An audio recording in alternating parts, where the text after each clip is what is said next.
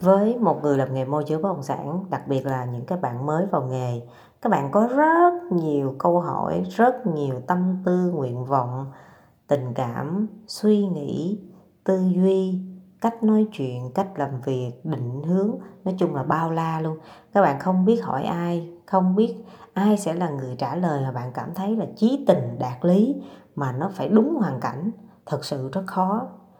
Thì bây giờ Linh Cô Na, mình làm môi giới bất động sản là, đến thời điểm này là hơn 12 năm, chỉ là một nghề môi giới bất động sản. Mình đã viết 4 quyển sách về nghề môi giới bất động sản. Các bạn cần thông tin, các bạn có thể liên hệ Linh Cô Na qua Zalo 0907 910 618 bây giờ mình sẽ nói cho các bạn nghe về một chủ đề, đó chính là nếu như mà khách hàng xin số điện thoại của xin địa chỉ nhà phải làm sao mình, khoan nói vấn đề xin số điện thoại, tại vì xin số điện thoại nó là một cái vấn đề khác. Là khi mà bạn dẫn khách đi xem nhà, người mua, người ta xin số điện thoại của chủ nhà bạn phải làm sao thì mình sẽ làm trong cái chủ đề sau.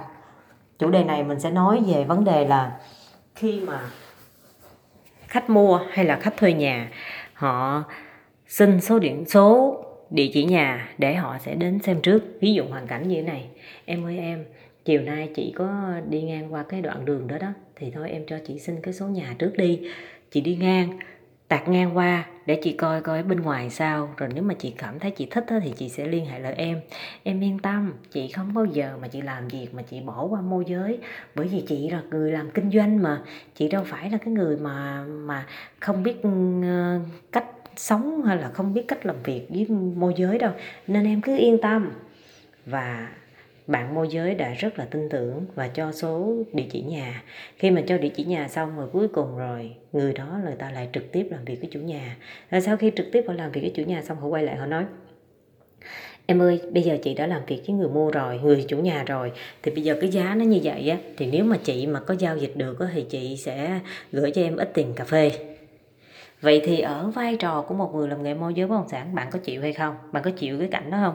Bạn có chịu cái cảnh mà làm môi giới mà mình không được quyền làm môi giới mà người mua họ đi đến họ làm việc trực tiếp với chủ nhà và bạn đứng ở ngoài và họ trả tiền cho bạn tiền cà phê? Cái điều này thật sự ra không biết cái tiền cà phê đó là bao nhiêu, nhưng ở đây mình phân tích với vai trò của một người làm nghề môi giới bất động sản trong một phi vụ bất động sản phải cho bạn thể hiện được. Thứ nhất là trách nhiệm, cái thứ hai là năng lực môi giới của bạn. Thì khi đó, sau khi mà bạn hoàn thành một giao dịch bất động sản, bạn đường đường chính chính nhận được tiền hoa hồng và người ta phải cảm ơn cái dịch vụ của bạn. Đó chính là cái gọi là cái cái cái mục tiêu của một người làm nghề môi giới bất động sản. Chứ không phải là tôi giới thiệu cho anh cái địa chỉ nhà này, tôi giới thiệu cho chị cái địa chỉ nhà kia, để chị đến đó là chị tự làm việc rồi chị làm việc được, rồi chị gọi là cho tôi cho tôi tiền cà phê. Cái đó nó không phải là gọi là cái nghề môi giới. Mà cái nghề gì thì mọi người tự có nhận ra. Còn cái nghề môi giới bất động sản mà gọi là đích thực, chuyên nghiệp là ở đây nó là một cái dịch vụ. Mà dịch vụ thì nó không phải gọi là lừa đảo, mà nó phải là làm từ đầu đến cuối chăm sóc khách hàng, giới thiệu khách hàng, tư vấn cho khách hàng, rồi mọi thứ dẫn đi xem nhà thương lượng chốt làm hợp đồng, rồi ký hợp đồng sao, rồi công chứng sao, rồi giấy tờ, rồi nộp thuế sao phí trước bạ sao. Tới cuối cùng ra được cái sổ mới, ra được cái sổ mà ghi cái tên của người mua vào. Đó chính là một cái quá trình quá trình này là một người môi giới thực thụ họ làm. Vậy thì khi mà khách hàng xin bằng số khi mà khách hàng xin bạn địa chỉ nhà, bạn phải nói cái gì? Dạ chị ơi, tại vì chiều nay em cũng có làm việc ở ngay cái khu đó luôn, nên chị cứ yên tâm. Khi nào mà chị tới cái, gần gần cái đường này, chị chỉ cần báo cho em 50 phút là em có mặt, thì em sẽ hẹn chị ngay cái đoạn ngã ba đó chẳng hạn. Thì lúc đó khách hàng ta nói, thì em cứ cho chị địa chỉ đi. Dạ chị ơi tại vì cái căn nhà này á, không phải là em nắm em làm việc trực tiếp với chủ nhà mà đây là sản phẩm của công ty em. Mà sản phẩm của công ty có thể nó của một cái đồng nghiệp khác thì cái này em không thể nào cho chị địa chỉ nhà được. Nếu như cái căn này mà là em là người chính chủ luôn thì em cho chị nhưng mà đây là sản phẩm của một người khác thì em cũng muốn tôn trọng ừ, công sức cũng như là cách mà bạn đó làm việc quy tắc của công ty với chị nên chị thông cảm giúp em đó là cách trả lời.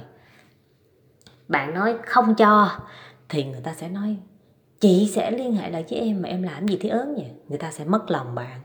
Nhưng mà bạn cho thì bạn sẽ ấm ức. Nên, vai trò của một người làm nghề môi giới bất động sản, bạn phải có sự linh động, nhanh trí, sáng tạo và mình phải đặt cái tình huống như thế nào đó để mình không bị mất quyền lợi. Còn nếu như bạn cho, đã cho thì đừng có tiếc đừng có sợ mất. Còn không thì đừng có cho. Mà đừng cho thì phải biết cách khéo léo nói chuyện, giao tiếp, xử lý vấn đề. Còn nếu mà bạn không biết cái gì hết thì bắt buộc bạn phải mất mát đây bạn mất cái gì? Một là bạn cho thì mất sản phẩm, còn hai, bạn mất lòng. Hai cái yếu tố đó thôi. Thì bây giờ để cho cái câu chuyện của mình cũng như là cái cách xử lý vấn đề của mình trôi chảy hay thấu tình đạt lý thì phải có rất rất nhiều trải nghiệm cũng như là bạn được hướng dẫn bởi những người có kinh nghiệm từ trước thì bạn sẽ biết được cái cách nào để làm sao mà thấu tình đạt lý cho hai bên Linh Cô Na xin chúc các bạn à, có một buổi chiều thật là nhiều niềm vui và hạnh phúc. Cảm ơn các bạn đã lắng nghe.